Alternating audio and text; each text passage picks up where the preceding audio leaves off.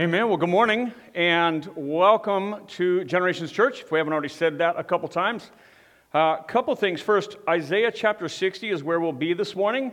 And so, if you have a Bible, if you turn there, uh, our church has a Bible uh, church app.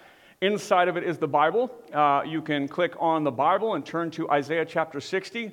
Uh, next to it, it says notes. And today, there are going to be several notes, several things we're going to put on the screen, as we said earlier.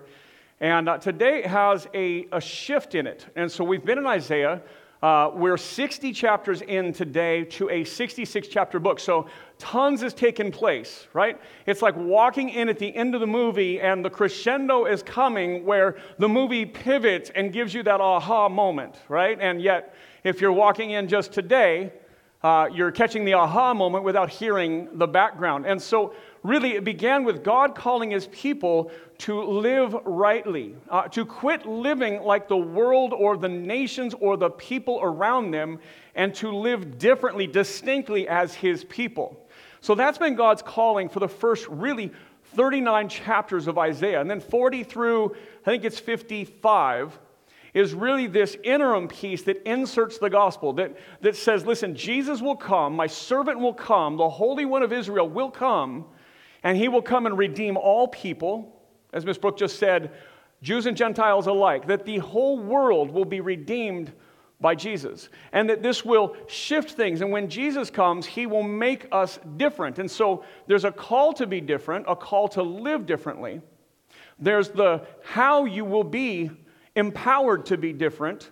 And then there's the here's what I want to do once you are different, and that's Isaiah 56 through 66. And that, that section is considered the, the revival section. Here's what God wants to do in the church He wants to bring revival through His people.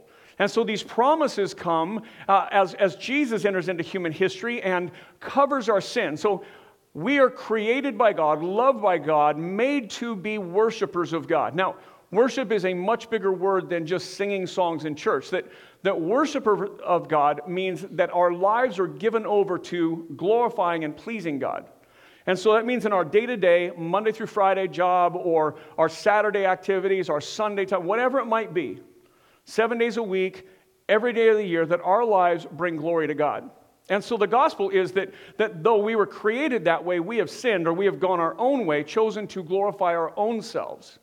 And so when we then have that separation in our relationship to God, that sin severs us, like divorces us from God, then God sends Jesus to reconcile that, that in Christ we can be reconciled to God. Now, when as we're reconciled to God and we're redeemed, which is the term that Isaiah uses a lot, it's taking people who are sinful and unholy and making them holy or set apart from God. And so the gospel unites us through Jesus' life, death and resurrection, it unites us to God. That when we place our faith, when we place our life in Jesus' hands, that we become different. And so, as Jesus ascends back to heaven, he pours out his spirit on the church, that's you and I, all nations, over the world, throughout history, that all of us who are in Christ receive his spirit. And because we have been given his word and his spirit, we are called to live differently. And so now we're back to Isaiah. God calling his people, now modern day would be the church, to not look like the world around them. And in our case, not look like our own, the people around us. Today, we're in this weird place where we look a lot like the people around us. And this has been something we've been pressing into that Christians are equally divided into politics, Democrat and Republican, that, that Christians are equally divided, and I don't, when I say equally, I don't mean there's the same number of both. I just mean that just like the world around us, we're divided. Just like the world around us, we see Christians living together who are not married. Just like the world around us. Just like the world around us, we see Christians that are married getting divorced. Just like the world around us. On social media, we see Christians talking in ugly terms, angry terms, not helpful terms, just like the world around us. And so, modern day snapshot the church in America looks just like the world around us. So the words of God to Isaiah, to his people, resonate with us today. So the last few chapters have been, as, as Ms. Brooks said earlier, they've been about God saying, listen, here's the problem. Here's what you're doing that doesn't that prevents me from coming to you. Here's what you're doing that prohibits me from bringing revival. Again, you look like the world around you. You lack justice. You're not fair to all people around you. You lack righteousness. Your deeds are not in line with what is right. That your worship is flawed, that you give your worship all over the place, and God is secondary, if that. Then in this, that God returns and calls us to return. So today, Isaiah pivots. It takes the gospel that we are reconciled to God, that we are a redeemed people through Jesus, and it pivots to now, what have you lived like that? And so today is a, a message of God's hope, of God's promise. In fact, I'll give you kind of a starting note, if you will.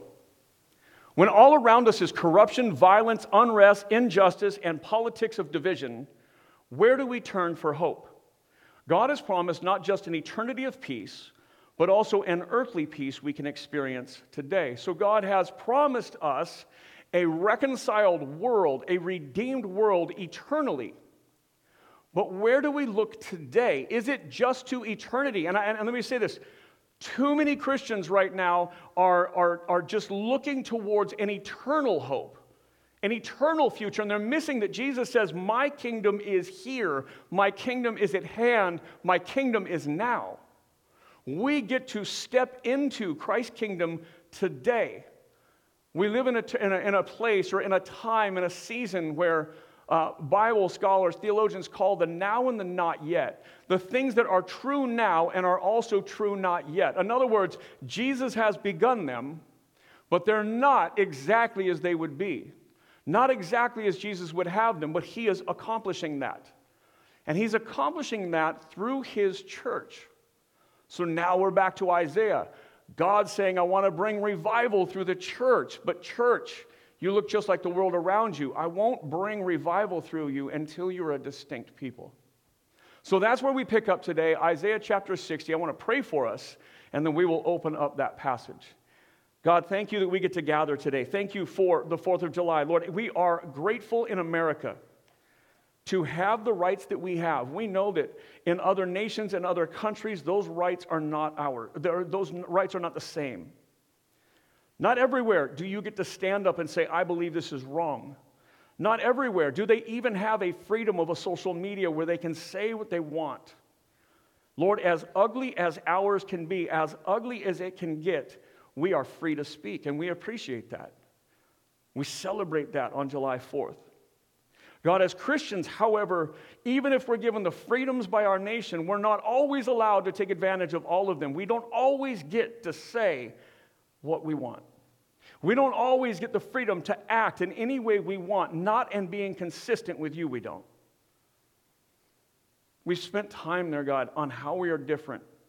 Today, you give us hope. Today, you tell us what it can look like, what it can be if we will just turn and follow you, if we will just live distinctly as your people in the ways that you have called us to. So, God, will you, will you change our hearts today? Jesus, will you speak to our hearts today? Holy Spirit, will you empower us to live distinctly and differently today? May we all be, may we all be convicted. May we all see the places where our hearts and our lives need to change. Let us hear your words today, Jesus, because your words give us life. Let me fade into the background. Will you come and speak to us, your church dispersed but gathered over the internet? We love you, Jesus. It's in your name we pray. Amen. Isaiah 60 is where we are. I'm going to back up. I'm going to do the same thing that Brooke did. I'm going to back up two verses. And so Isaiah 59, verse 20 is where I'm going to start. It says this And a redeemer will come to Zion, to those in Jacob who turn from transgression, declares the Lord. So God declares a redeemer, Jesus, will come. That he will come and he will redeem or transform or change.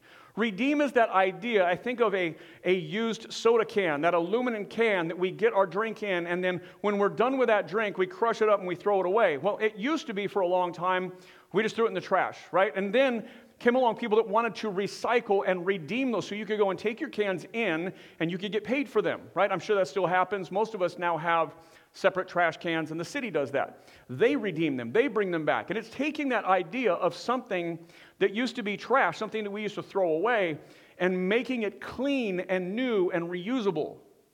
And that's that same idea with us that there will be a redeemer, that Jesus has come. And he takes our lives riddled with sin and selfishness, utter trash, and he takes us and he makes us new and he redeems us and he makes us usable for the kingdom. So a redeemer will come to Zion to those in Jacob who turn from transgression. That part's important. For those who turn from transgression, declares the Lord. Verse 21 And as for me, this is my covenant with them, says the Lord. Now I'm going to pause right there in the middle of verse 21. I will make a covenant with them. So, one, what is a covenant? A covenant is a promise or a guarantee where God binds himself to us in a relationship of commitment between us, his people, and him. He binds himself, he, he commits himself to us. That's the covenant. Yes, in that covenant, there's a response that we will turn and follow him, that in, that in Christ that we will live different, that we will live transformed. And so when we do that, our salvation isn't merited on our behavior, it's given to us. That our salvation or our transformation is given to us. Then what we do with it is up to us. Now, do we learn how to live in that and surrender? Do we learn how to be transformed by that? Do we learn how to live like Jesus lived? Do we learn how to transform our hearts to want the things that God wants and not want the things that God does not want us to have? So that, that process then begins to be a partnership of us surrendering to the Spirit. And Jesus has redeemed us. In other words, there's that now and not yet again. He has made us perfect, but we're not perfect yet. Jesus has done all the work that is necessary for us to be transformed. Now there's our participation in it. That covenant is that God says, when you do this, I will keep up my end. I began, now you respond, then I will transform things. And then the they, I, he has made a covenant with his people, the them there. As for me, this is my covenant with them. The them is super important. It's not limited to Israel. It's not, in fact, it isn't Israel, it's Judah at the time, right? It's not limited to the Jewish group of people. It's talking about those who are repentant, those who are turning from their sin, those who are in Christ being transformed. That's the them. So God looks forward with this covenant, right? He promises himself, he binds himself to us. He is required to act on the words that he has given us. And he does so like this if you believe in my redeemed, if you live covered by Jesus, if you are a redeemed person, a Christian, although the word Christian gets watered down today, someone who follows Jesus, who is a part of a church, who is being discipled, who is growing into the image of Christ. If you are that, God says, then I promise these things. And that's what we're going to spend our time on today. So the covenant is to those who will walk with Jesus.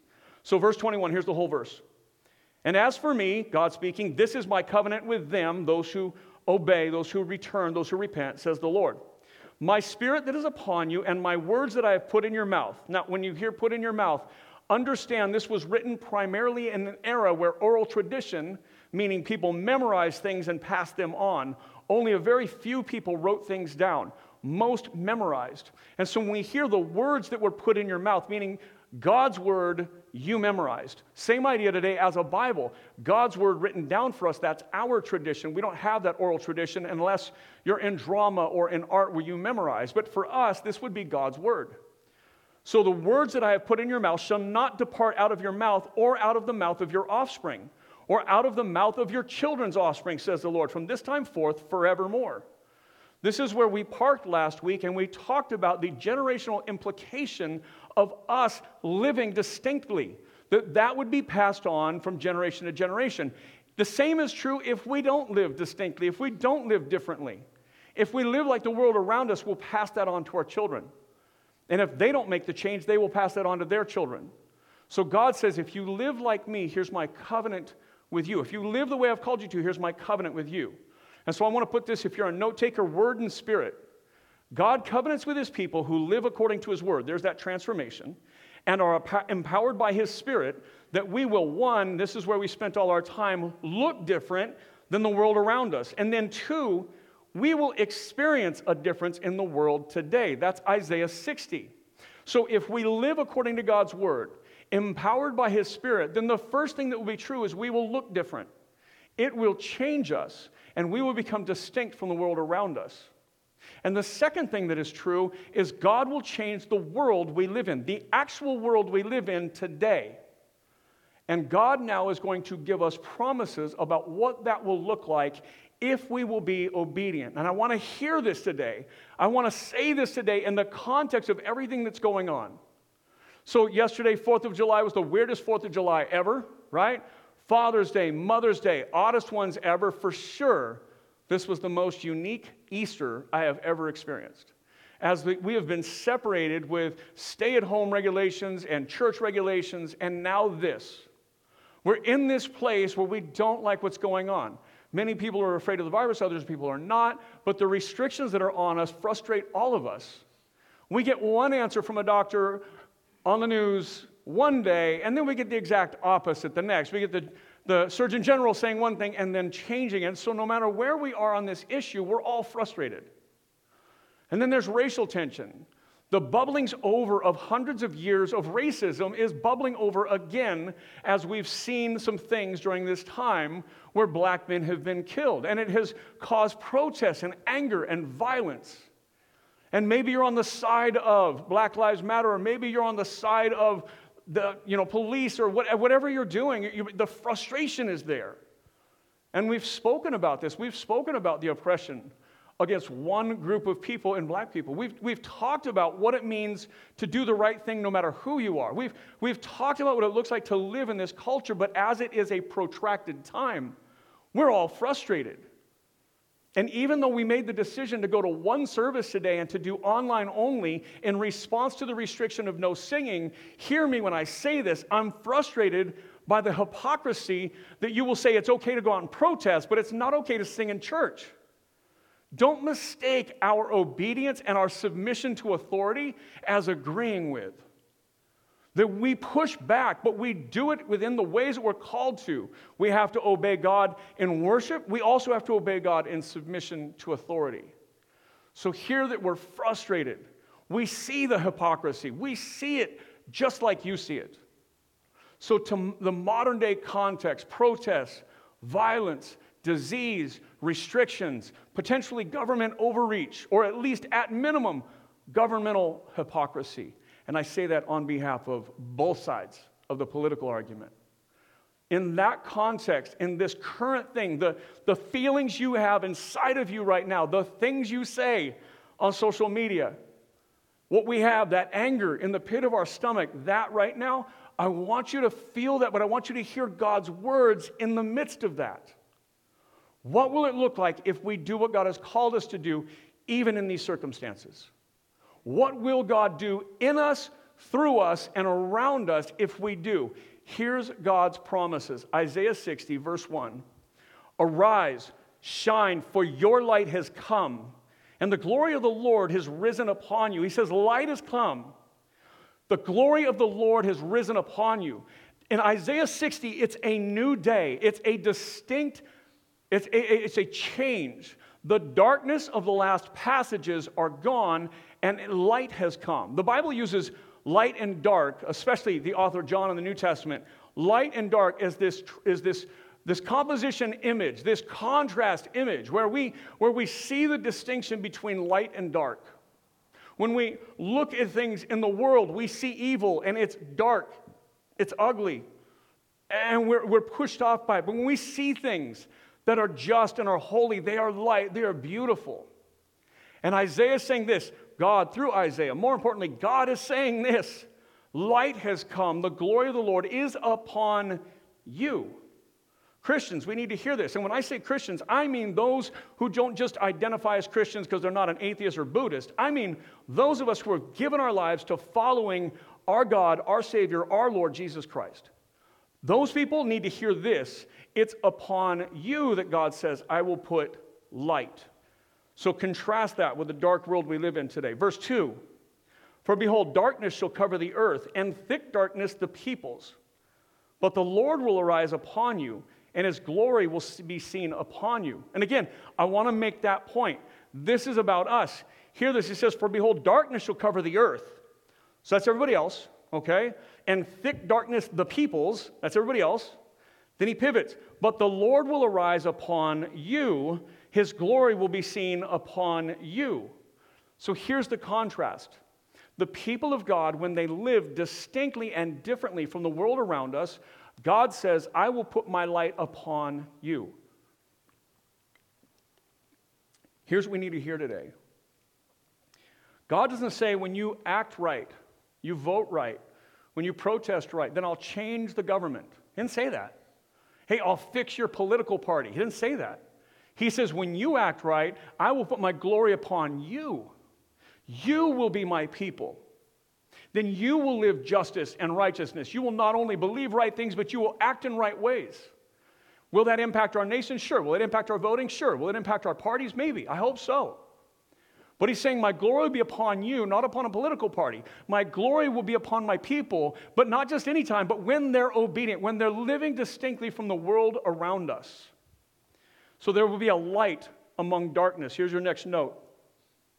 Even while our world is full of corruption and darkness, we aren't bound by it. God's word and spirit enable us to live as light among dark and corrupt people. We get the opportunity to live as light among dark and corrupt people. And again, hear me, if you're from Generations Church, you know this already. I'm not aiming at a party, I'm aiming at all parties. I'm aiming at the two big ones and anybody else. Politicians have become corrupted. I can't even name good politicians anymore. Not for president, not for governor, not anything else. We're called to pray for them. We're called to submit to them. As long as they don't tell us to deny our God or worship someone else, we're called to submit. That doesn't mean I like anything going on or I see that people are good people and just it's the other people. But politics are corrupt. They're filled with money. They are forced into positions. They change and lie and do things. We know that. We all feel that frustration. Even those of us who are bought into one side or the other, we see the corruption. We can be light in that dark world. We can be different than the corruption and darkness. We, God's people living God's way, can be light in a dark world. So, what would it look like? What would it look like if we, now, so we're just going to limit it to Generations Church. I'd say we'll limit it to the people in these four walls, but that's like six of us, so that won't help. If you call yourself part of Generations Church, and I, I want to say this to us. If you're our guest today, we include you. We love you. We're glad you're with us. This is for you. If you're just joining us for whatever reason, maybe you're part of another church, maybe it didn't work out in your live stream with us, this is for us. For those of us that call ourselves Christians, but really, my little limited subset of that is Generations Church. So, no matter where you are, if you call yourself a part of this church as a home, as a family, what would it look like if we began to be a people of light in this crazy, ugly, dark, corrupt, angry, protesting, violent, sick, and dying world? What would it look like if we were light in a dark world? Verse 3 And nations shall come to your light and kings to the brightness of your rising. Now remember, I'm going to do a lot of this on screen, so we'll go through a lot of notes, but it says, Nations will come to us for hope. So the question is, what will it look like in this crazy world if we began to live right? So, there's some assumptions there. I'm assuming, we as the church, I'm not assuming, I'm suggesting God says we're not living right that we look too much like the world around us. I scroll through my Facebook news feed all the time and watch as Christians post. They're just saying the same things everybody else is saying. And they're divided on both sides of the argument, but they're saying the same things and they're saying them in the same vitriol as everything else. They're equally as rude, they're equally as condescending, they're equally name calling. I'm suggesting we're in the, that we're doing the wrong things. That we, the church, are not living rightly. What would it look like if we did? It says the nations will come to us. So here's your first note the promise of God, right? When we live as God's people, we will become the hope for all nations. The church can be the place people turn to, turn to for healing and restoration globally. Now, I edited that line a whole bunch getting up to this because I wanted to strike that balance. what do I mean when I say we? Yeah, we're talking about generations, but really the church. This is a promise to the church. This isn't a promise to the US. This isn't a promise to England or Mexico or anybody else. It's a promise to God's people wherever they might be. Do we want to transform our nation? Sure. Yes, we do. Do we see that our history, imperfect and broken as it is, has a history of people of faith? Yes. Did that solve all the problems? No, because they lived like the rest of the world around them. If this had truly been a Christian nation, we would have looked different than the England we broke away from in ways that would be palatable. We would have gotten rid of slavery a lot faster. We would have advocated for the absence of slavery in other nations quicker. We would have done things differently. I believe people of faith, in many cases, were the people that helped start this country. But I think they look too much like the world around them, and I think we're guilty of the same thing today. If we can't find our way to look more like Jesus, God will withhold his blessing on us. The promise of God is this when we live as God's people, we become hope for all nations. The church can be the place people turn to for healing and restoration globally. I was praying with some pastors this last week, and we were all online from all over the world. Acts 29, our church, our, our network, our church planting network. I was praying from two people on the sub Saharan side of Africa. I was praying from someone in Latin America. I was praying with someone in Germany and someone, I think, in Canada. And as we were praying, people said, Listen, we look to the U.S. because you guys are so blessed. And we look to the U.S. to lead. And we were talking about some of the racial things that are going on, as well as some of the other things. And I was convicted that the world still looks to us. No matter what you hear on the news about people just thinking this is a great country or a horrible country, the world still looks to us. These pastors said, We still look to you to lead. When the church does what is right, the promises of God is that people will be able to look to us globally, no matter where that church is. Verse 4 Lift up your eyes all around and see. They gather together, they come to you. Your son shall come from afar, and your daughter shall be carried on the hip. When we live as God has called us to live, we see hope for future generations. This is where we landed last week and near the end of the message. But the promise of God, here's your note. When we live as God's people, our children will live without the pains that we have endured because we will build a better world for them spiritually, not politically. The last couple generations have handed off an idea that we can politically legislate this nation. That we can do this if we vote for the right things and do the right things, that we can legislate America back into morality, and that hasn't worked and it won't work. Because morality comes from inside of us. Because even when our hands look good, our heart is corrupt. And God is saying, listen, when you do the right thing, I can use you, but your heart is corrupt. When we live as God's people, our children will live without the pains that we have endured. Why? Because we will hand off a planet that is better spiritually. We will hand off a faith that is better spiritually. We will have dropped the political solutions.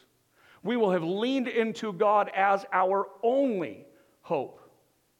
Verse 5 Then you shall see and be radiant. Your heart will thrill and exult. Listen to the, the joy of what it looks like to live for God. Because of the abundance of the sea shall be turned to you, the wealth of the nations shall come to you. A multitude of camels shall cover you, the young camels of Midian and Ephah. And those from Sheba will come. They shall bring gold and frankincense and shall bring good news, the praises of the Lord. There's that calling on us to praise and sing. That our joy, no matter what the circumstances are, our joy causes us to praise. Verse 7 All the flocks of Kedar shall be gathered to you, the rams of Nebaioth shall minister to you. They shall come with acceptance on my altar. I will beautify my beautiful house. He's talking about the church, the sanctuary. Who are these that fly like a cloud and like doves to their windows? Listen to the peace and the beauty as the gospel becomes the main thing among God's people. He says, Who are these that fly like a cloud, like doves to their windows? Not words we would say about us today in culture. Not words we would even say about the church today in modern culture for the most part. That we have a, a, that we are marked by peace and grace like the clouds and like a dove. It's a beautiful image that God is speaking over those of us if we will just be obedient to him. Verse 9 it says for the coastlands shall hope for me. The ships of Tarshish first to bring your children from afar, their silver and gold with them, for the name of the Lord your God. Listen to that the Lord your God, and for the Holy One of Israel. God and Jesus, right? Because he has made you beautiful. Foreigners shall build up your walls, and the king shall minister to you. For in my wrath I struck you, but in my favor I have had mercy on you. God admits, in my wrath, in my disappointment of your lack of being transformed, being redeemed, being distinct, that I have poured out wrath on you to get your attention. Calling you back didn't work. Calling you to repentance didn't work. So, generations, hear this. If you've been here over the last five weeks, you have heard God's call into being a distinct and different people, to be different than the world around us. We've talked about false worship. We've talked about uh, abortion. We've talked about racism. We've talked about justice and righteousness. We have tackled some big topics. We've, talked, we've talked about relevant cultural things and how God is calling us to live distinctly, how God is calling us to be different. We've cried out over and over again lay down the team jerseys of our politics and follow Jesus. That doesn't mean don't vote. That doesn't mean don't protest. It just means be different. Be different. We don't trust in the politics. We don't even trust in protest. We trust in Jesus alone. And when we live for Jesus alone, no matter what that looks like in our actions, our actions will be just and they will be righteous. Instead, when we don't, when we trust in the worldly systems around us, what we get is we look just like the world around us. Not long ago, I used the example of Israel when they were a theocracy governed by God, governed by God alone. God had a prophet, God had priests, no king. And the people cried out for a king. We want a king like the nations around us, they said. We want to have a king. And God says, You got me. You don't need a king. They said, No, we want a king. We want to look like the nations around us. Nowhere else in Scripture can I think of even close to explaining what it looks like today. No, no, no. We want to look like the world around us. Oh, we want this person's medical system. We want this person's military approach. We want this person's economy. We want this person's lack of economy. Whatever we want. We want like them. And the other side of the equation is we look backwards as if we had it right before. God is saying, No, I need you to look forward to Jesus. I need you to live differently and follow Jesus. Church, when we do this, it will be different. He says this Foreigners shall build up your walls, and the king shall minister to you. For in my wrath I struck you, but in my favor I have had mercy on you. He's showing us when you live, I will have shown you mercy. So here's another note for you the promise of God. When we live as God's people, we welcome others in and are at peace with them. We will not see race or class, but rather people made in the image of God. People made in the image of God. We will not see race or class or financial status or influence or politics or whatever. What we will see is people created by God in the image of God, and we will welcome people. Church, you need to hear this. Church can be some of the most cliquey, racially divided places on the planet. There's an old statistic that says basically that the church is the most segregated moment, the Sunday morning service is the most segregated place in America. Because there's white churches and black churches and generations church. We are privileged not to have that. We have no real dominant ethnicity. We look like the neighborhood around us. But just think about that. Why would the church not be the first ones to be diverse? Why would the church not be the first ones to look like the neighborhood rather than just looking like one another in the room? when you do that. He says you welcome people in. The church, we need to be the most welcoming place on the planet. When someone comes in off the street looking for hope, looking for life, I don't care if they look like us or they look exactly opposite of us, we need to be the most welcoming place on the planet. We need to be a people that welcome those from outside in. Verse 11, he says, Your gates shall be open continually. Day and night they shall not be shut that people may bring to you the wealth of the nations with their kings led in procession. He speaks to their business and their prosperity. I don't want to confuse this. God is not saying, if you obey me, I'm going to make you rich. He's not going to say, hey, if you send a little more money into the church, I'm going to make you rich. That's the prosperity doctrine, and it manipulates and robs people. It is the modern day version of the Pharisees in the temple that Jesus chased out at the end of a whip. Those that preach that if you do this, God wants to make you rich. And there's some famous, famous people on TV right now telling you how God wants to bless you and make you wealthy. That's not what he's saying.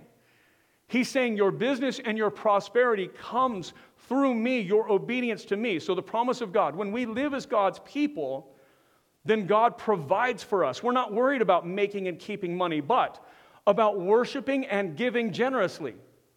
Right? We're not worried about how are we going to make ends meet. We're worried about, hey, how do I get to bless others with this because God has provided for me?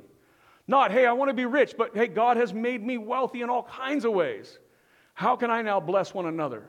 How can I live in a sacrificial way? Verse 12 For the nation and kingdom that will not serve you shall perish, those nations that shall be utterly laid waste. Nations and kingdom that will not serve you, meaning Jesus, that will not obey you, shall be laid to waste. Next slide is the promise of God. Will we live as God's people? Anyone opposing us is God's enemy, not our problem. Let me say that again. Anyone opposing us is God's enemy and not our problem. Global peace. We live in peace, we live in security in the gospel, we live in Christ. We live in a place of unrest today. There's constant tensions, and, and, and is some of it drummed up by the media? Sure. Do I think we're on the brink of war with China, Russia, or anybody else? I don't know. I, I, the media wants to say that. They want that, that feeling of unease, the lack of peace, the tension, the anger. But God says, In my kingdom, there's peace. And if someone opposes that peace, they're my problem, not yours. You will live in peace, you will live in Christ. Verse 13 The glory of Lebanon shall come to you, the cypress, the plane, and the pine, to beautify the place of my sanctuary, and I will make the place of my feet glorious. The sons of those who afflicted you shall come bending low to you, and all who despised you shall bow down at your feet. They shall call you the city of the Lord, the Zion, the Holy One of Israel. There is this interspersed language throughout Isaiah 60 where, where God is speaking to us, but he's also speaking to Jesus at times. As he said earlier, the God, eh, eh, the, the, the, the God of Israel, and then the Holy One of Israel. He defines the difference, the distinction, that through our Savior this is possible. In this case, he talks about just as people who will not submit to you become God's problem, he says this that worship will be ubiquitous, global, unanimous. It will be throughout that people will worship Jesus and Jesus alone. Now, again, we live in that now and not yet. Right now, the current now is not that Jesus hasn't done all the work and already ascended to the throne and is King of kings and Lord of lords, because that's true. But the world is slowly getting on board. In fact, the church is barely getting on board. That Jesus is king and not our political divisions, that Jesus is Lord and not our own self will or what makes me happy. And I'll say it and, and, and risk the offense, but that Jesus governs us, not a constitution. Yes, we have been blessed with a constitution. We live in a place better than other places where we get freedoms. But Jesus is who we are submitted to, and Jesus draws the boundaries, not our constitution. We live within Jesus' boundaries and by what our constitution gives us. We don't get to throw out what Jesus wants. Worship you will be ubiquitous. Everyone will worship Jesus. The promise of God. Here's your next slide. When we live as God's people, worship is what we do daily, not just on occasions. Worship becomes a daily rhythm. It is the rule, not the exception. Worship becomes what we do. Not just, again, it's not just singing, it's singing a valuable, vital, required part of our worship. Yes, it is just as prayer is, just as the word is, just as serving one another is, just as living in ways that glorify God. All those things will be what we do all the time, not just on Sundays during these hours. But we will live to glorify God. We will sing those songs as we go to work. We will live in ways that glorify God and serve others throughout the week. That we will be different. We will be marked as a different people. Verse 15. Whereas you have been forsaken and hated, God looks back. Where have you been forsaken and hated, he says, with no one passing through, I will make you majestic forever, a joy from age to age. So here's that contrast where you were forsaken and hated. I will make you majestic forever, a joy from age to age. Here's the problem. Here's the promise to us if you feel forsaken and hated right now, if you're, if you're black and you feel forsaken and hated by the nation you, you've grown up in, God says, I will make it all right. If you're white and conservative and right now, conservative and right now you feel forsaken and hated in this nation, maybe you've served in the military and you're like, man, why? why? You will feel majestic and glorified by God. If you're a cop right now, I really don't want to trade places with you. You have the hardest job in our nation right now. When all the news is streaming about defund your job, you feel forsaken and hated in many cases. God says, Don't worry, I've got you. I will make you majestic. I will raise you up in Christ. He says this, I'm going to reread that verse. Whereas you have been forsaken and hated with no one passing through, I will make you majestic from forever, a joy from age to age. What a comfort that is, no matter who you are or where you are or what you're enduring. Verse 16, you shall suck the milk of nations, you shall nurse at the breast of kings, you shall know that I, the Lord, am your Savior and your Redeemer, the mighty one of Jacob. You will know I, Jesus says, am your Lord, your Savior, Redeemer, not your political party, me. Not your own self will, me, Jesus says. Not the Constitution, not anything else. Not your church, not your pastor. Jesus is our Savior. And that we will know that He is our Savior and our Redeemer, that we can trust in no one other than Jesus. And that we should be able to grow into that to where the church becomes a trustworthy place, to where the church becomes a place where God pours out revival, His presence, His power, His promise. When He does this, there was three P's. Somewhere there's a Baptist jumping up and down for three P's. Anyhow, so, anyhow, so God says this, I want to bring this to you. You're in the way, your sin is in the way. Turn, follow me. I want to give you this. I want to make you the people that others can flock to, can run to can bring their, their fears and you will provide hope, who can bring their anger and their pain and you will provide healing and redemption. I want our church to be that, God says. Verse 17 Instead of bronze, I will bring gold. Instead of iron, I will bring silver. Instead of wood and bronze, instead of stones, iron, I will make your overseers peace and your taskmasters righteousness. Violence shall no more be heard in your land, devastation or destruction within your borders. You shall call your walls salvation and your gates praise. Listen to that. Violence shall no more be heard in your land. Contrast that with today. Devastation or destruction within your borders. Contrast that with today. You shall call your walls salvation, your gates praise. Justice and peace, not violence and anger. Here's the next note. The promise of God. When we live as God's people, justice and peace become who we are. We will not be people of protest, anger, war, or division, but people of justice and peace. Now, let me, let me caution you before you repeat that. We will become that because things will be different. Right now, is protest warranted? You can make that decision. I would say there is a need for that speaking up of protest. I think there's a voice that needs to be heard. Again, I hate the hypocrisy of no singing in church, and yet it's okay to go out and protest. Make it even. Throw it out there. Let us do what God has called us to do, really. Let us gather and let us do that together. But we will submit as long as it's not calling us away from God. But on the other side of that, the reasons for protest right now, whether you agree or disagree, there's a sense that something needs to change. And for most of us, on Memorial Day, when we watch George Floyd die, we know something needs to change. I don't have the answers of what needs to change, but we saw injustice. When I talk about us being a people of no protest, no anger, no hatred, no war, I talk about us living in a new time where people are treated rightly, where everyone is treated rightly, where black lives matter and all lives matter, where you can say that and nobody freaks out because you're picking a team, but where actually life matters, where unborn life matters, where people from outside are welcomed in, where people inside are, are searching for those who need the blessing of the church brought to them. That we will live in a different place, and so because of that, we will be a different people. Verse 19, as Isaiah winds up this chapter, he says, The sun shall be no more your light by day, nor your brightness shall be the moon that give you light. But the Lord will be your everlasting light, and your God will be your glory. Your sun shall no more go down, nor your moon withdraw itself. For the Lord will be your everlasting light, and your days of mourning shall be ended. Here's what happens here, and it's beautiful. What happens is God says, Listen, I'm going to pour out my blessing and light and glory on you, you, the church. I'm going to make you a light in a dark world. And what happens is it starts with that one light or two lights or three lights or a hundred lights.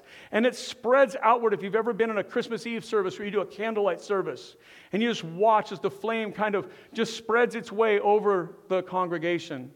Think of that in a dark world, that people become light in a dark world, so much so that it begins to light up the world. And then all of a sudden it comes to its consummation where Jesus becomes the light of the world, and no longer do we need sun or moon because everything will be made light by Jesus. These are the words that we hear again in Revelation 21, where it says this And the city has no need of sun or moon to shine on it, for the glory of God gives it light, and its lamp is the Lamb. By its light will the nations walk, will the kings of the earth bring their glory into it. Its gates will never be shut by day, and there will be no night there. They will bring into it the glory and the honor of the nations. Revelation is saying what Isaiah is promising. But here's where we live we live in the now and the not yet. We live here where we get to be the light. But as that light spreads, as that light takes hold, it consummates in Jesus being that eternal light. We get to bring a foretaste of heaven here today. We get to be a part of the change in a world that is broken and dark. We get to be light. We get to bring the light of Jesus to other people, but not until we look like Jesus. Not until we live like Jesus. Not until we pursue justice and righteousness and fairness and equity. Not until we pursue those things. Not until we turn from our selfishness and run towards Jesus. Not until we give up our parties and divisions and become one team, Team Jesus. Then we will be light. Then our light will spread. Then it will spread so much it will consume the world, and Jesus will reign forever. Verse 22 The least one shall become a clan, and the smallest one a mighty nation. I am the Lord. In its time, I will hasten it. Hear that. I am the Lord. In its time, I will hasten it. I am the Lord. This isn't dependent upon you and me. God says it will be true. We get to participate in it. We get to be a different people, a distinct people. We get to be a people who, imperfect as we are, get to start being transformed by Christ, looking more and more like Jesus for as long as we get to live. We get to participate in God transforming the world we live in. We get to participate in the restoration of all things. So, what do we do? What do we do to bring apart, to, to bring about this glory of God? What do we do to, to start being those people of light? What do we do to become a part of the change, a, a part of the hope, a part of the transformation? I want to close with three quick thoughts. And I will leave these to you. The first one believing becomes living. People transformed by Jesus believe that He is what we need, and they live that way. We let go of hoping or believing in human solutions, and we begin to live in faith. I'm not saying abandon the world we live in, I'm saying let's transform the world we live in.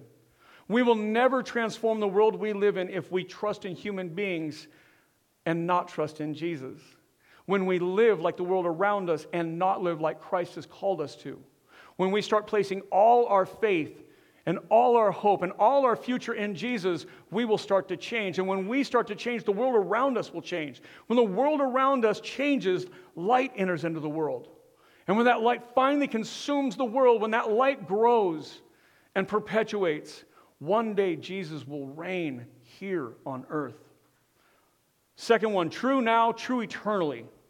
People transformed by Jesus live for what is true now and what will be forever. We live for Jesus now and we participate in God transforming our world. We live for what Jesus calls us to today. We, we believe that we're a part of the change. We also live knowing one day it'll all be right. One day it will all be transformed by Jesus. We live with great hope because Jesus has accomplished that. And God says, I am the Lord. I will hasten it, I will accomplish it. Finally, gospel hope, not political. People transformed by Jesus strive for gospel transformation instead of political solutions. Let me say it again. People transformed by Jesus strive for gospel transformation instead of, in place of, political solutions.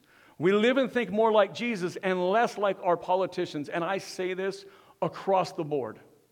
I say this for any political party. I've watched as idolatry has taken over the church in politics, that they have become the idol. They must be the solution. We will legislate what it looks like to call a marriage a marriage or a gender a gender. We'll, we'll fight for this. We'll do this. We'll fight for the we'll, we'll legislate change. And here's the problem it's never, ever, ever worked. because change comes from within, and only Christ can change our hearts. We must live for the one solution that can work, and we must lay down the idolatry of the other solutions. Christians should participate, Christians should vote. Christians should also vote from their faith. The problem that we have today is politics have defined our faith rather than our faith defining our politics. And I know I can see the comments and read the emails already. I know, no, but this, this party's against this, or this party's for this, or whatever. I got you. Jesus, be for Jesus. Be for Jesus. Let your faith inform your life, including your politics. Don't let your politics inform your faith, and that's what we see today. Generations Church, I love you. I know this will sit uneasy with many of you, and it will be it will sit with you uneasily on both sides of the conversation. But hear me, when God says our one hope is Christ, we can't go wrong by pursuing our one true hope. Generations Church, let's pray. Jesus, we love you. We love you enough to admit we're idolatrous. We give ourselves to politics. We give ourselves to parties. We give ourselves to the division. We call the other side names. We, we do this, we do that. We buy into the rhetoric. We think we can vote on what things look like and it will transform our culture. Jesus, help us transform our culture by our lives being different. Forgive us for the ugliness on social media. Forgive us that we buy into the two party system. Forgive us that we buy into the news media and the hype. Forgive us that we think we can vote and legislate change. Forgive us. Forgive us that we post more politically than we do spiritually. Forgive us. We have become an idolatrous church in this nation. Forgive us and draw us to you. Let your church rise up, Jesus. Let us be different. Let us be informed by your word and let it cause action that is in line with that. No politician will ever represent all that you represent. No party can ever represent all that you represent because they also represent division. And Jesus, you are unity. You have united us with the Father, you have united us with each other, and you desire to see unity in the church. You desire to see unity and peace in the world. Jesus, will you do that through us? Use us, your church, to be a people that live here and now, that believe in the not yet, and strive to see it take root today. Jesus, we love you. It's in your name we pray. Amen.